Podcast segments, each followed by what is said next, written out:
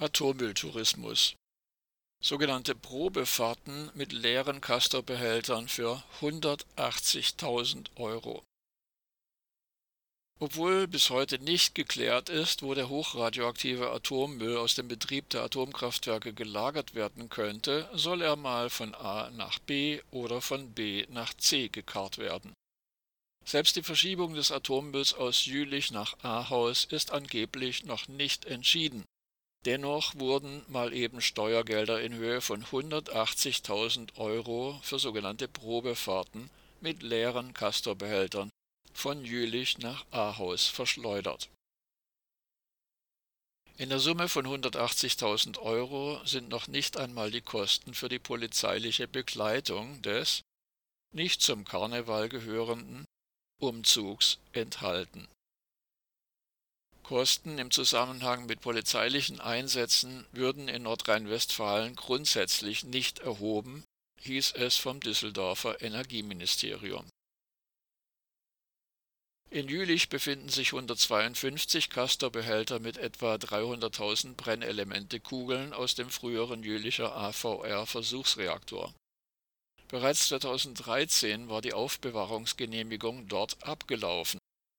Seitdem wurden munter die verschiedensten sogenannten Optionen diskutiert, was mit diesem Atommüll geschehen solle, ohne jede Konsequenz. Der Bau eines neuen Lagers wird so seit zehn Jahren verhindert. Das jetzige Jülicher Lager dürfte eigentlich gar nicht weiter betrieben werden. Bereits seit 2014 gibt es eine Anordnung zur Räumung. Eine der drei Optionen ist die Verschiebung ins sogenannte Zwischenlager in Ahaus. Eine Transportgenehmigung des zuständigen Bundesamts für die Sicherheit der nuklearen Entsorgung BASE liegt aber angeblich noch nicht vor. Das Hauptargument gegen die Castor-Transporte ist, dass der Atommüll nach Ablauf der Betriebsgenehmigung des Lagers in Ahaus im Jahr 2036 nach Jülich zurücktransportiert werden muss. Auch stünde in Ahaus keine sogenannte heiße Zelle zur Verfügung, die für Reparaturen von defekten Castor-Behältern nötig ist Hinzu kommt, dass die enthaltenen rund 300.000 Brennelementekugeln vor der Einlagerung in ein sogenanntes Endlager abgereichert und konditioniert werden müssten. Auch dies ist derzeit nur in Jülich möglich. Bei Probefahrten mit leeren Castor-Behältern wird der Ablauf möglicher Transporte mit radioaktivem Abfall auf der gut 170 Kilometer langen Strecke getestet.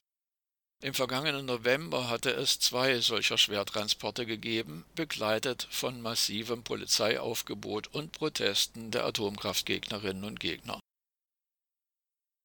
Im NRW-Koalitionsvertrag hatten CDU und Pseudogrüne vereinbart, Zitat, wir setzen uns für eine Minimierung von Atomtransporten ein.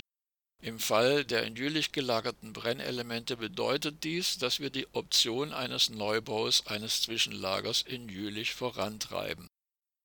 Ende des Zitats.